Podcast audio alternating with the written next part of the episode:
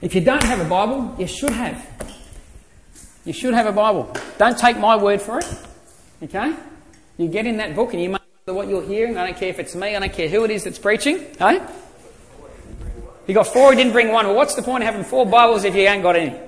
You know, people get them on their phones and all sorts of things now. So, but it is important, all right? It is important. If you want to grow in your faith, if you want to grow in your faith, then you've got to grow in your faith.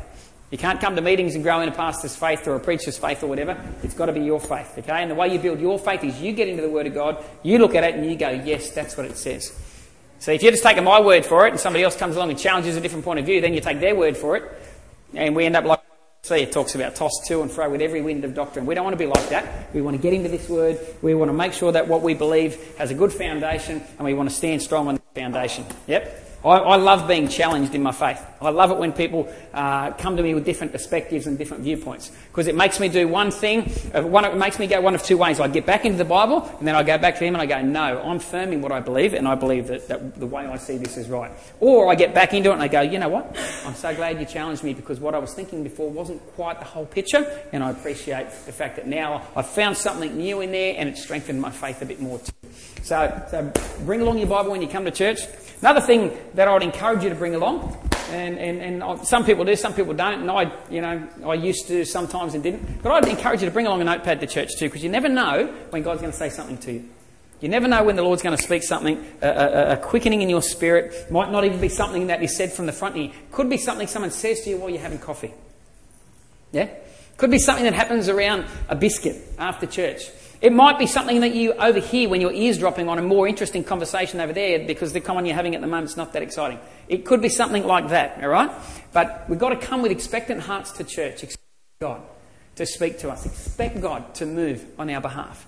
Expect God to encounter us. One of the, one of the great things about our, our religion, um, I've got this, this uh, song that I, I, dug out of uh, uh the CD collection there um, at home recently. It's a, everyone heard of a singer called Jon Gibson?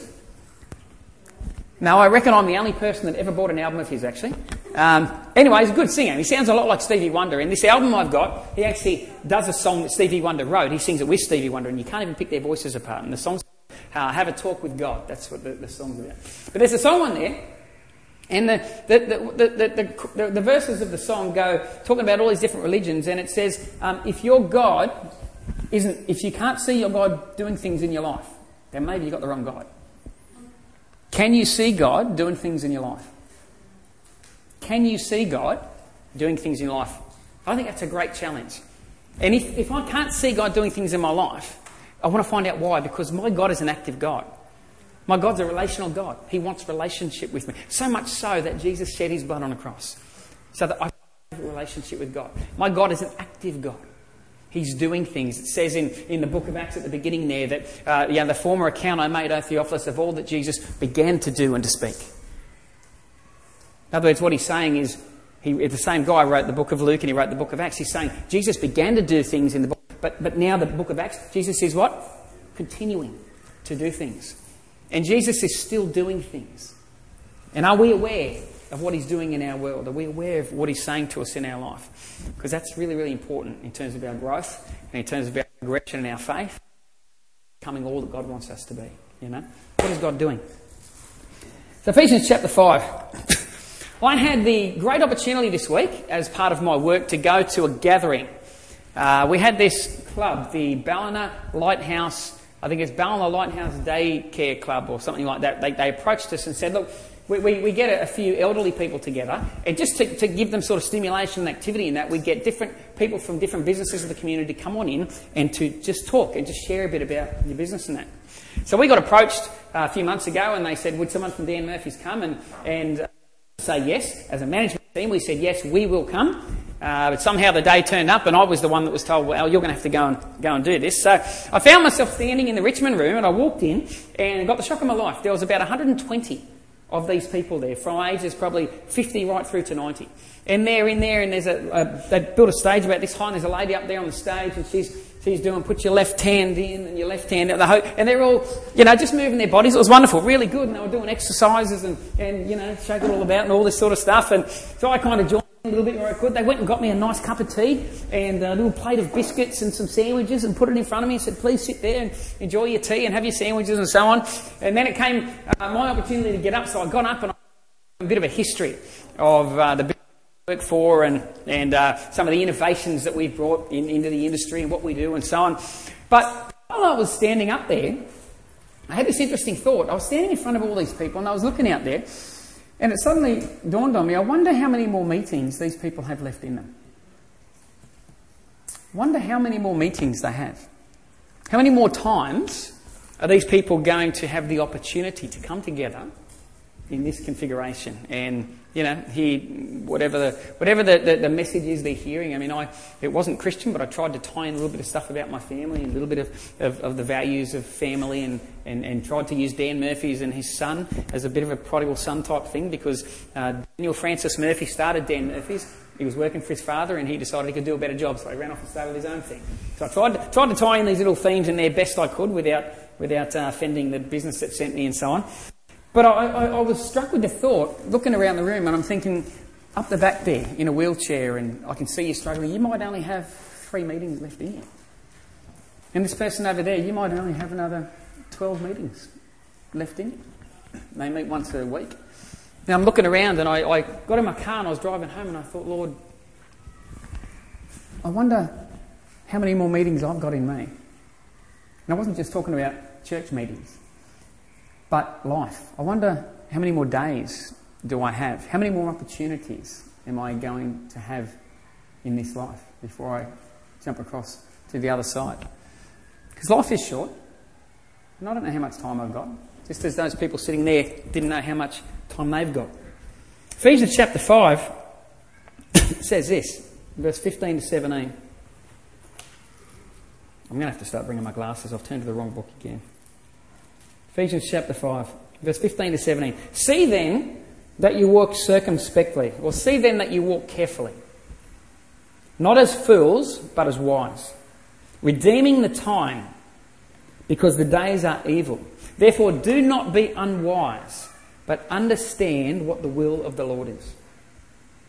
See then that you walk carefully, not as fools, but as wise, redeeming the time, because the days are evil.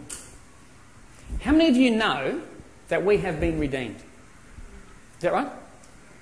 Uh, t- tells us in Galatians chapter 3, verse 13, it says that we have been redeemed uh, from the curse of the law. Let's have a quick look at that. Ephesians chapter, uh, Galatians chapter 3, verse 13, it says this. It says, Christ has redeemed us from the curse of the law, having become a curse for us. For it is written, Cursed is everyone who hangs on a tree. Christ has redeemed us from the curse of the law. You know, we're not trying to get ourselves redeemed. Did you know that? Did you know I don't pray and come to church and give and, and minister to people and do evangelism? I don't do all that stuff to try to get redeemed from the curse of the law. I am.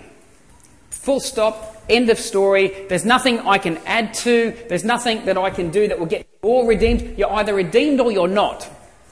There's no levels of redemption. Well, I'm partly redeemed. I'm half redeemed. I reckon I'm probably, if I have a good look at my life, I probably, there are some days where I feel like I'm about 80% redeemed. There are other days where I actually feel like I'm about 15% redeemed. And in between there, there's all kinds of variations, you know? But the Bible says that I have been redeemed. I have been bought by the blood of Jesus. I am redeemed. Full stop. I've got to wake up every day and I've got to believe that. This is the challenge is to believe that every day to get out of bed and to believe it, to look at myself in the mirror and go, I am redeemed. You, good looking fella there, you are redeemed. You are redeemed. You have been redeemed. Curse of the law. And not just bits and pieces of the curse of the law, but the curse of the law. It, he doesn't break it down and say, you, have been redeemed from this curse and that curse and this curse, because it's one curse with overarching uh, uh, situations that occur with that. There's one redemption with overarching deliverances and so on that occur with that. It's not bits and pieces. Part of our journey as Christians is that we are, we are uh, outworking our salvation. We're outworking something that's already happened. We're not trying to make something that happen because it's already happened. The journey of Christianity is I'm, I'm sticking close to God and I'm hearing from the Lord and I'm getting into this book and I'm realizing more and more of who I am. Now, James says this book's like a mirror we hold up to ourselves and we get a reflection of who we are. It's a mirror. It's not who I'm trying to be. This is who I am. And I hold up that mirror and I see I'm a, a king. I am priest. I am forgiven. I have been set free. I am delivered. I am all these things. I look at that. And the journey of Christianity is not trying to get something, it's trying to get myself, first of all, to accept what's already happened. And that's part of the journey. And that's usually part of the problem.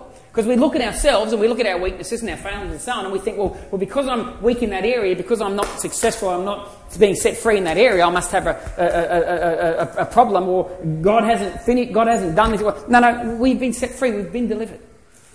We've got to start to see ourselves the way that the Word of God reflects us back. We've got to start to see ourselves the way God sees us. That's what this journey of Christianity is about. It's not about getting saved and going, now that I'm saved, now I've got to now start to become this person that, that all, all that the journey takes place and change takes place and we grow and so on and we admit we're not perfect and we know we've got faults and so on. But up here we've got to accept the minute we got saved, I am everything that He says I am. And I'm going to, throughout the walk, uh, this Christian walk, I'm going to, to continue to confess that and believe that and watch the rest of my life come into alignment with that. See myself that way. And then allow that to be outworked in my life. But the funny thing is, has redeemed us from the curse of the law, redeemed us from all this stuff. But guess what He hasn't redeemed? Your time. Guess who's got to do that? You do. You do. You've got to redeem your own time. See that you walk carefully, not as fools, but are evil. If we go over to uh, Colossians chapter 4. Colossians chapter 4.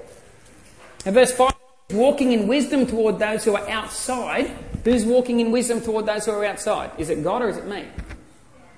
We are. Walking in wisdom toward those who are outside, redeeming the time.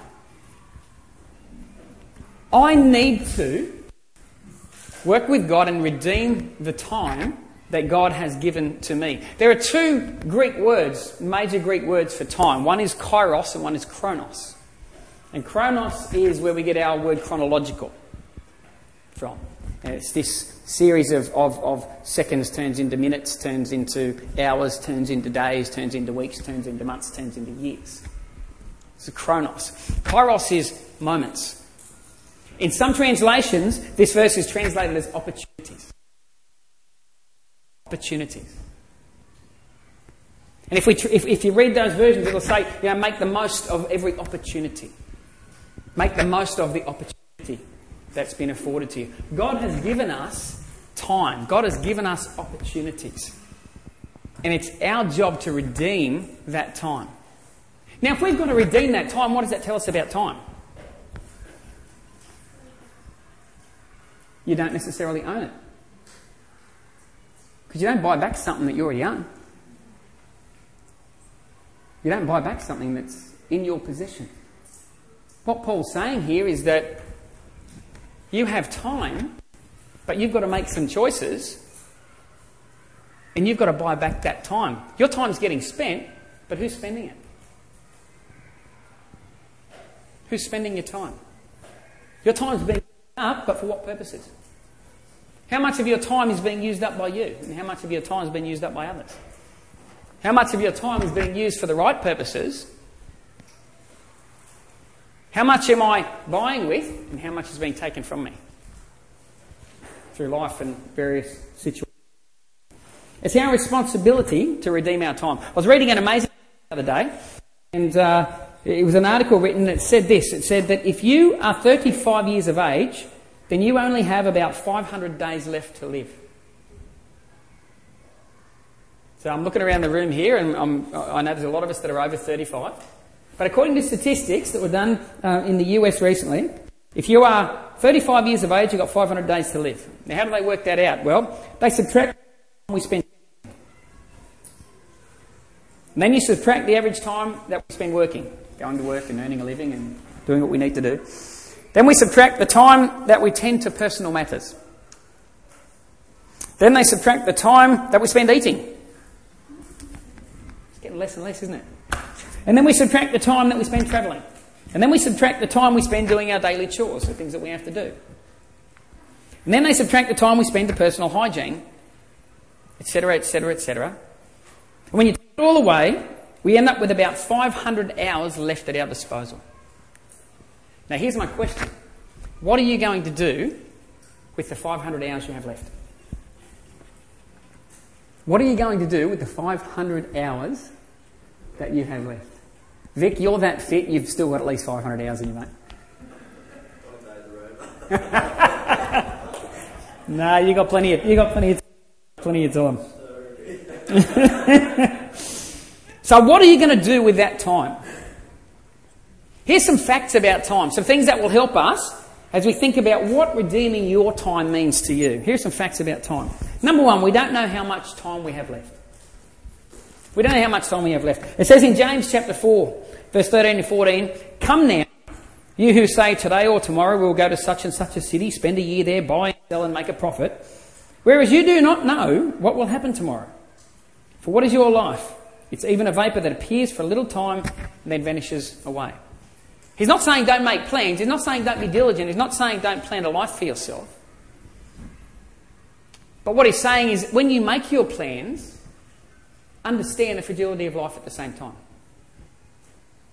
I don't know how many days I've got left. My father rang me up uh, this week and, and uh, he wants me to take him into the hospital on Wednesday. Nothing wrong with him, no dramas, but uh, his family has a, a, history of, of bowel cancer. So rang him up and said to him, You need to go in and get a bowel cancer check. So he rings me up and says to me, Al, what are you doing Wednesday? I need to go to the hospital. Of course, I start getting a bit panicky. Why? What's wrong, Dad? What's wrong?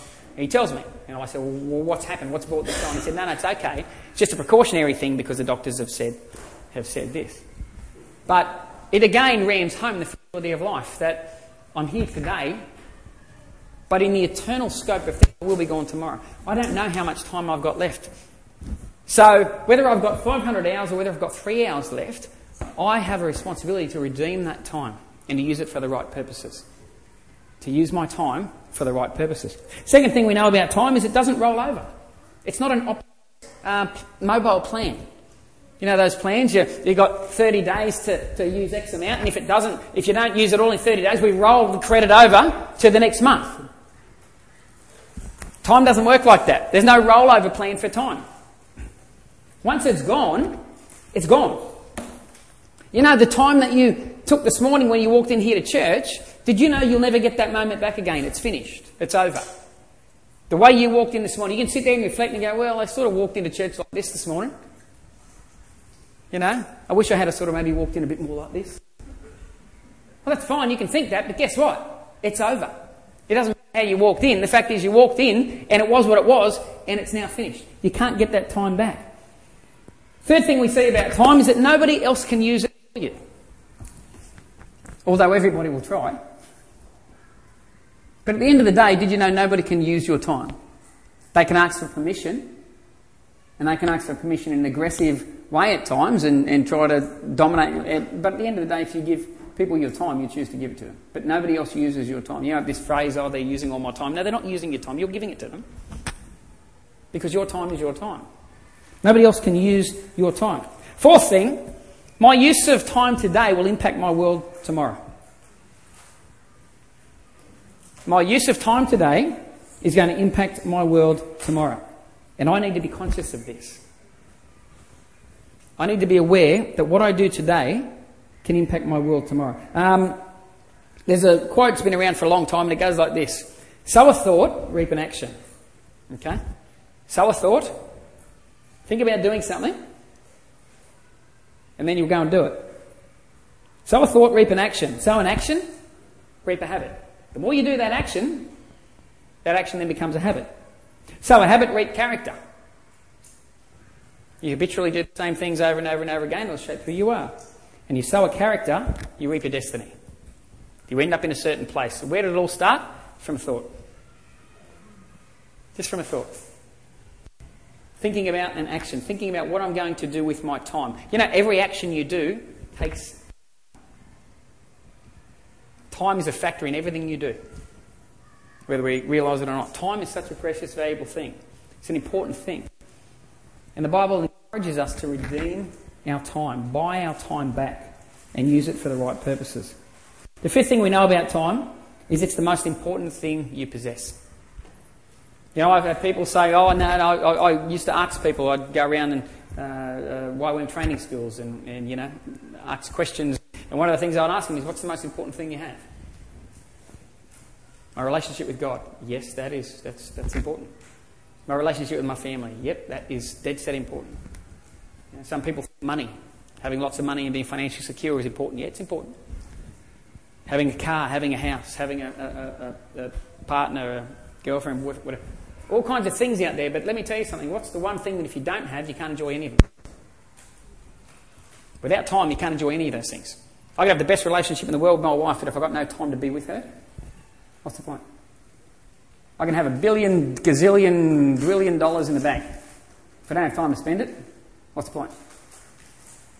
I can have uh, you know, the nicest car and the nicest house and all this sort of stuff, but if I don't have time to enjoy it, what's the point? I can have the greatest of intentions, dreams and visions and stuff I want to achieve, but if I don't have the time to do it,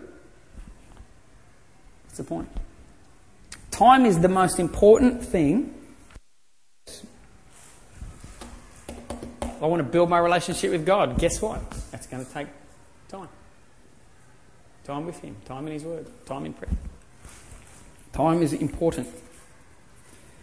You know, we live in a time saving society. We live in a time saving society. Microwave ovens. We don't want to stand over a stove top and cook and have to stand there and stir it. Why, I can just put it in the microwave, press a button, walk away, do whatever else I want.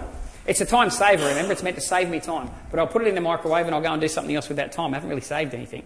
I've just filled that time that I think I'm saving with something else. Isn't that right? Everything, society's getting quicker and quicker, and everything's getting faster and faster, but all the time we're saving, we seem to be saying, but we're getting busier and busier and busier. Are we really saving time? But we live in a time saving society. Uh, remote controls. I don't want to get up and walk over to the TV and turn the channel anymore. I want to save that time. I want to just sit there and press a button. GPSs. I don't want to get a map out. I don't want to have a look at the map and I don't want to work out turn here, turn. I'll, I'll just have a voice sitting in the car telling me what to do. Online shopping. I don't want to get up and go to the shop anymore. I just want to sit in the comfort of my own home on eBay or Fashions Online or Shoes Direct or Handbags Direct or whatever that people shop in. Guys do too. Balls Direct and Tools Direct and whatever it is. And we sit there on shop and we, we feel like we're saving ourselves time. We do it online. We punch in the credit card number, push a button and so on because it's quick, it's easy, and we want to save time. And so we sit at home in the comfort of our house and we do it. Dishwashers. We don't want to stand there anymore and we don't want to wash.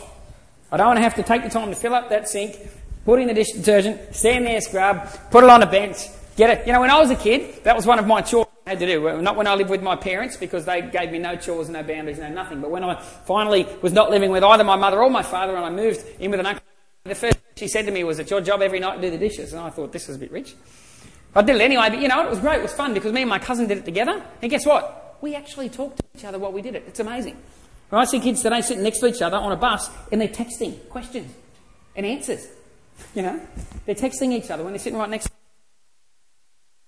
to a, a human conversation, like in the back in the old days when people actually talk to each other. But, you know, dishwashers. You know, there's an American funeral company that are looking at creating drive a drive-through window.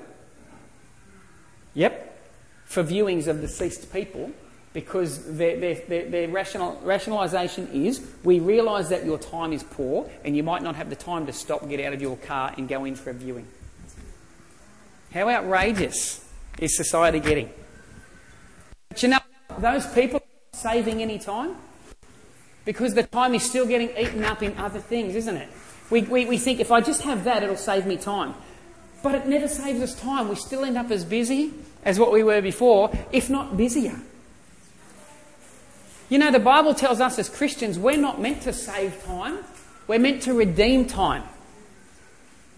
We're not to save time because you can't save time because that second is gone and that second is gone and that second is gone and that second. I can't save it. I've got to redeem time. I'm called to redeem time. You know, when you redeem something, it costs you, doesn't it? In the Old Testament, when, when, when land would be redeemed or family members would be redeemed or whatever, it always came at a cost. Redemption always comes at a cost. Redemption always comes at a cost. We were redeemed by Christ's sacrifice on the cross. It costs him his life. It cost him his life to redeem us. And you know, it's going to cost you parts of your life to redeem your time. It's going to cost you something to redeem time. I don't know what it's going to cost you, but God knows, and you would know. It's going to cost you something to redeem time. Maybe it's going to be less time in front of the television. Maybe it means turning the TV off straight after the news instead of leaving it on in the background and then getting caught up on TV shows or whatever. Maybe it's going to cost you earlier nights in bed. You know, I can't sit up till midnight, 1 o'clock in the morning, 2 o'clock in the morning, and play my Xbox or whatever. Maybe it's going to cost you less socialising. Look, I can go out here and here, but I, I can't. Maybe it'll cost you more face to face contact with your family and friends. Maybe that's what it will do. It'll mean you'll have to have more face to face contact. Got to see them more, spend a bit more time with them, because we're about redeeming time, buying back time, making the most of our time. Redeeming time is about understanding the will of God and utilising your time for the best purposes to be outworked in your generation. If you have a look at Ephesians chapter 5 there, the verse we're looking at, it links redeeming time with knowing what the will of God is. It links redeeming your time with knowing what the will of God is. Last week we talked a little bit about some, some pointers to do with the will of God, finding the will of God and, and being the will of God. The will of God is directly linked with your ability to redeem time. Did you know that the world will keep you busy? The world will keep you busy. It will chew up so much of your time that you actually have no time to engage with the will of God for your life.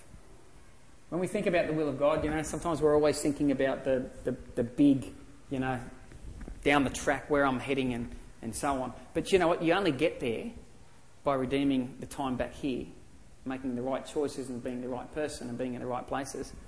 And that builds to this big thing. But sometimes when we think of the will of God, it's this big, what am I going to do with the rest of my life? What's the plan for the rest of my life? Well, the plan for the rest of your life, you know, the, the old Chinese proverb, a journey of a thousand miles begins with a step. Begins with one step at a time.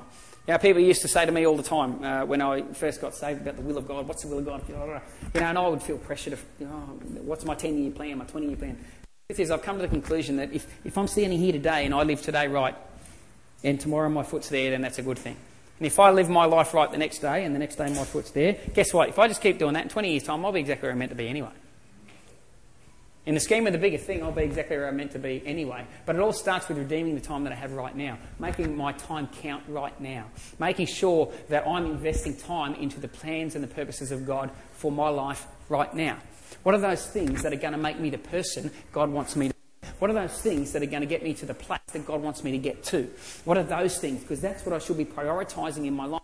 That's what it means to redeem time. It means to buy back that time for the purposes and the plans of God.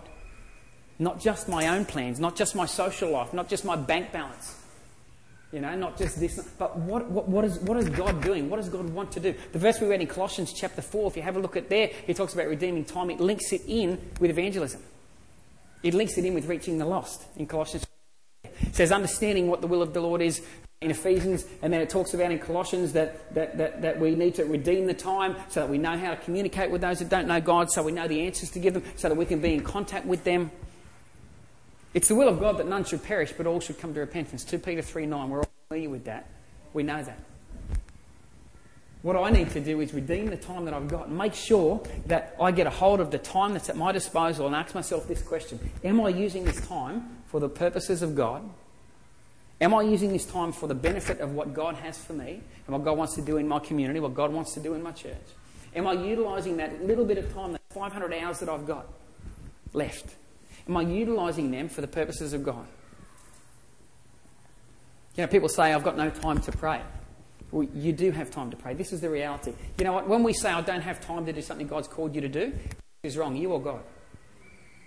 Are you wrong or is God wrong? Are you telling me that God's asked you to do something, but He won't give you enough hours in the day to do it? Has God called you to something, but you don't have time? Is God mismanaging His time, or are you mismanaging your time? Where's the mismanagement here? God has given us X amount of hours in a day, X amount of hours in a week, X amount of hours in a year. And God, there are things there that I'm doing right now that I know God's called me to do. There are other things that not, I know He hasn't. I just want to do them. And you know what? That's okay. There's nothing wrong with, with wanting to do them. There's nothing wrong with wanting to do these things over here. But if doing these things over here is sapping that 500 hours of redeemable time, and I'm over here going, but I've got no time to read a Bible, I've got no time to pray, I've got no time, then I've got to go back over here and go, rightio, Lord, let's have a look at all this time I'm spending on what I'm doing. And it's not a case of going, throwing out what's evil, because a lot of it's really, really good. A lot of it's actually good stuff. But the question comes back to how important is it to us to redeem that time and to get involved in what God wants to do on planet Earth? How important is it to get involved in kingdom stuff to leave an eternal fingerprint on planet Earth when my time's gone? When people gather at my funeral and they go, well, you know, he had a, he, he, tell you what, he built that business really big and had a lot of money, left a lot of money to his kids. Well, that's, that's good. There's nothing wrong with that. And I could find scriptures in the Bible to encourage you to do that. But is that what God is saying to you with your 500 hours? Is that how God wants you to redeem your time? Is that what His will is for you? Is that His purpose, His plan? Is that what He's got for you? Well, I'll tell you what, He's a really, really good president of Ballina Touch Association. Alan, he was a great president, and we took leaps and bounds and went really well while he was there. Well, that's wonderful and that's great and that's a passion, but I've got to go to God and go, but God, is that the best use of my redeemable time? Is that what you want me there for any reason? Am I. And I've got to be open for God to say, well, actually, no, that's just what you want. And guess what? When you redeem time, you buy it back, it's going to cost you something. And maybe it's going to cost me this. In order to redeem that time, buy it back and go, no, I want to use my time for the benefit of the kingdom of God, for the plans and the purposes of God. One of the negatives of, of, of, of extreme Pentecostalism is that we turn the whole thing in and we make it about us. We make it about us. God wants to bless you. God wants to give to you. God, you know, uh, I'm a, like we talked about this last week. We can be kings, but kings have responsibilities. Kings have responsibilities, not just privileges and rights. And there's a balance to those. And redeeming time is really about sitting down, looking at my life, and going, okay, God, what are some of the responsibilities that you have for me.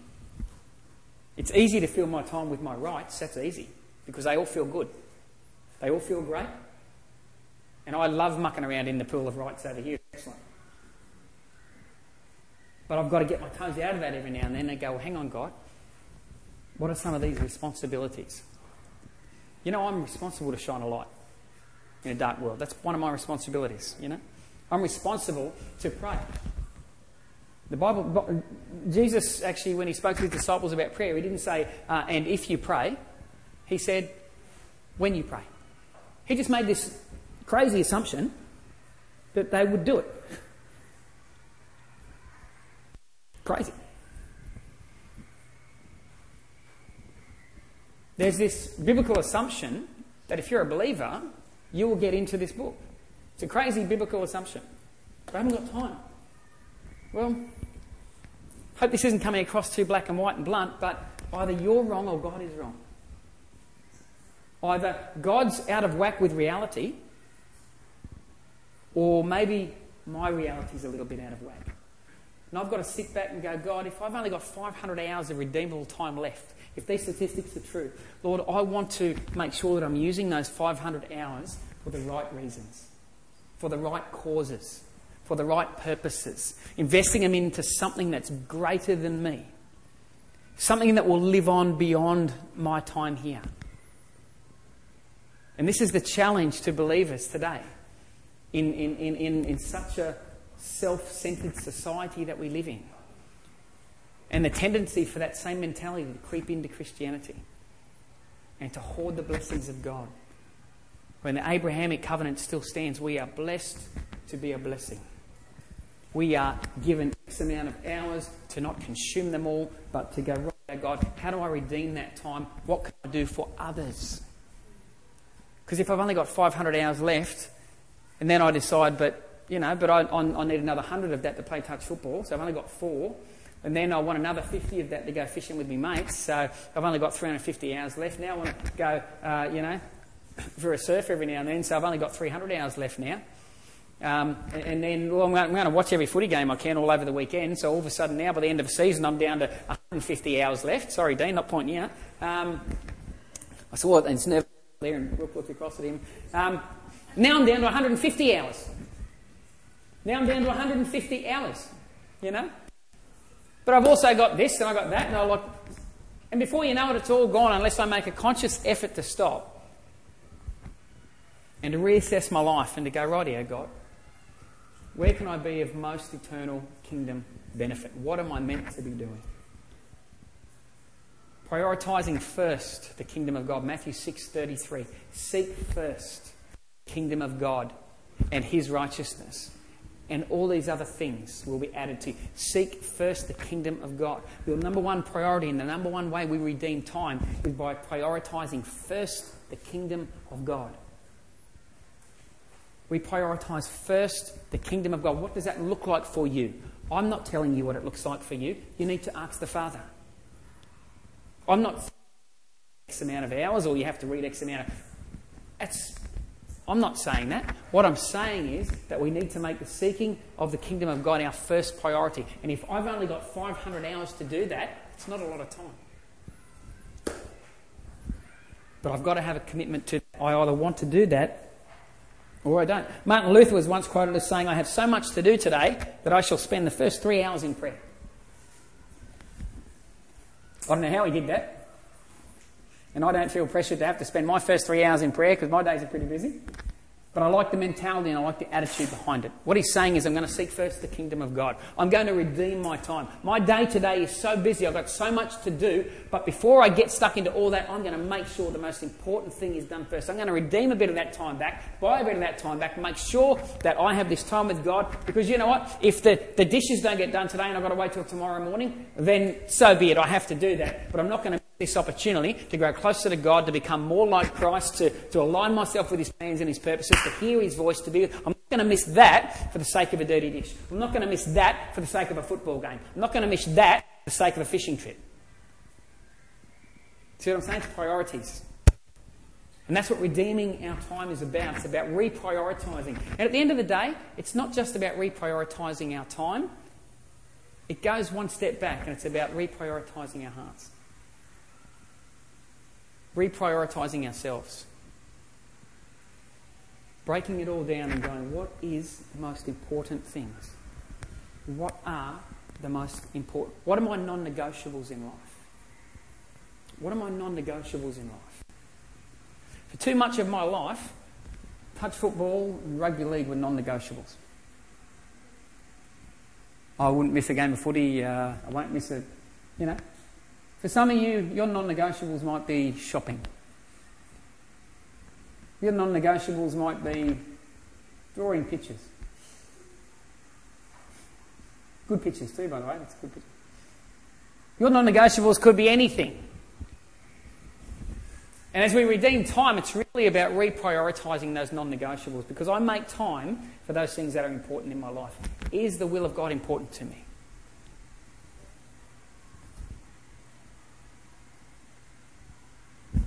When I was standing there looking at those people, and I was wondering how many meetings I have left, I had another thought. Sitting where they are today, when they look back down the pages of history from where they were,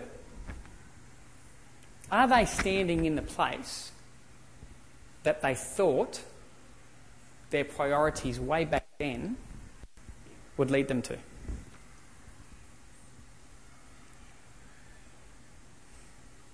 Or was what they thought were the priorities at work differently and you're standing in a completely different place, looking back over your life going, I never thought I'd end up here. Never thought I'd end up here.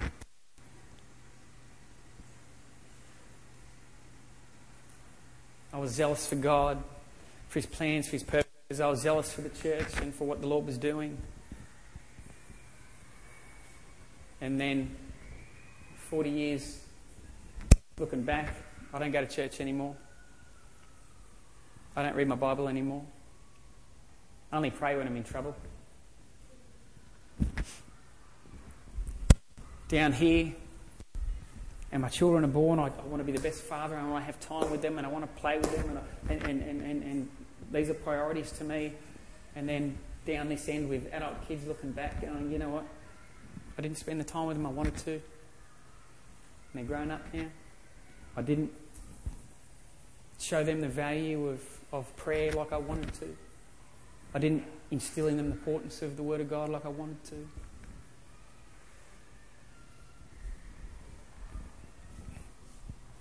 Pick anything that's a priority back here. And when you're standing here and you look back, will it have outworked itself? Or will I be standing in a place where I realise, you know what?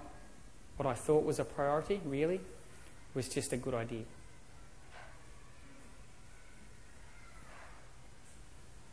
But I didn't redeem the time enough to get there.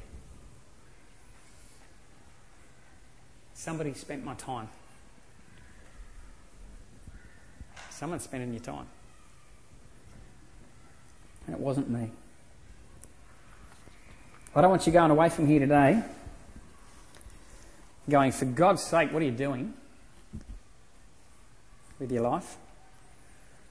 I want you to go away and say, what are you doing for God's sake with your life? What are you doing for God's sake with your life? The world wants us to save time. The Bible tells us to redeem time. Amen? A little poem I want to finish with. Book and that, you can come back. Tiny little poem. I just found this on the internet the other day and I thought it was really nice. Don't know who wrote it. It says, just a tiny little minute, only 60 seconds in it. Forced upon me, can't refuse it. Didn't seek it, didn't choose it. I must suffer if I lose it, give account if I abuse it. Just a tiny little minute, but eternity is in it. Just a tiny little minute, but eternity is in it. Let's stand up together. What I wanted to do today, and again, it obviously wasn't a priority to me because I didn't. I wanted to get notepads for everybody, and I wanted to pass around notepads, and I wanted to pass around pens. Because I don't believe there's any point coming to church and just hearing messages or on your iPod or whatever and walking away and going, it was good or it was bad. We're not here to rate. We're here to be challenged and we're here to be changed. So, what I wanted us to do, have a notepad, and just get these guys to play for a few minutes. And I wanted you to sit there with God and I wanted you just to write down, okay, God, what am I doing with my time? Are there areas of my time that need to be redeemed. The Ephesian church needed to redeem time, otherwise, Paul wouldn't be saying to them, redeem the time. If they'd already mastered it and had already been doing it, he'd have no need to say it. Colossian church was still grappling with this whole issue of. What does it mean to redeem time? How do we buy back time? Otherwise, Paul wouldn't have written to the Colossians and said, You need to redeem your time. You don't tell people to do something they're already doing, you encourage them for what they're doing. So what I wanted us to do was to think about it and go. I won't do it now, but I, I challenge you and I encourage you this week, even this afternoon, even this afternoon while it's fresh in your mind, find some quiet space and just sit with a notepad and a pen in your hand and just say to the Lord, God,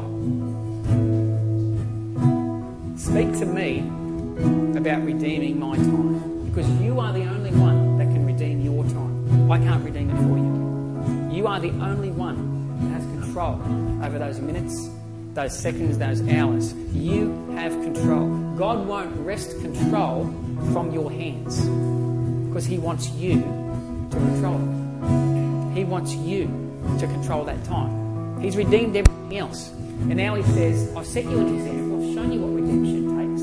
I've shown you what it requires. I've shown you what redemption looks like.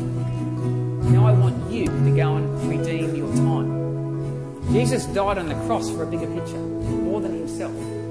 He died on the cross because it was the plan, the purpose, the will of God. And that was his role in that. To redeem time means you find what is your role in the will of God. And you put time to that. You prioritise that. And you leave the other stuff. And you catch up on it later if you have time, but you don't compromise on the redeemed time you've been given. Because it's here today, God. Father, we just thank you, uh, Lord, this morning, God, that Father, we have used our time wisely today, God. We have come church, Father. We have come to fellowship together, Father. We've come to hear your word. We've come this morning, Lord, to connect with you. God, we've come this morning to be challenged by you. Each of us, Father, myself included, God. And I pray this week, Father, I pray this week you would speak to each one of us, God. Father, you would speak to us about this issue of time redemption. Father, you would give us strategies, you would give us ways, Father, that we can look at we can look at our world, we can look at the time we have, and we can make sure that we are prioritizing those things that are important. God, give us a, a reality check, Father, in our heart as we look at what our priorities are. God, so many things in my life that I thought were priorities that I can see now obviously weren't because I didn't prioritize my time to make effective those things. And God, I pray for each of us, Lord, that you would speak to us and that you would help us to prioritize our time correctly, God. You would help us to buy back and redeem control of that time, Father. God, you would teach us what it means to seek first the kingdom of God and his righteousness. Knowing, God, your promise that if we do that, you will add all these other things to us. If we seek you first, you will add all the other things, all those things that we spend our time worrying about and trying to create and trying to make happen. Your promise is if we seek first the kingdom, you will add those things to us, Lord. So, Holy Spirit, I just pray you would speak to us throughout the day. Bring us to that point of decision. Bring us to a point where we don't just sit down and go, this is a good idea, this is a good idea. Bring us to a point of challenge and a point of decision. Jesus didn't think the cross was just a good idea.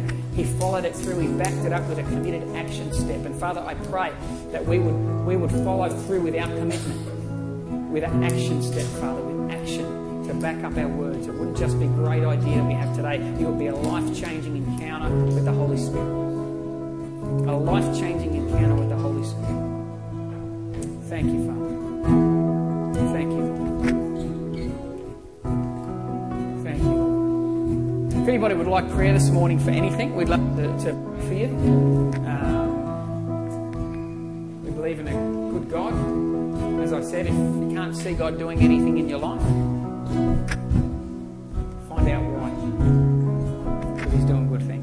Other than that, we're going to finish up now. There's tea and coffee, obviously biscuits. Nice small group of us today, so should be able to get some nice conversation time in. Uh, God bless you. Keep praying for the church. Keep praying for those that weren't here this week. Uh, we'll see you next Sunday.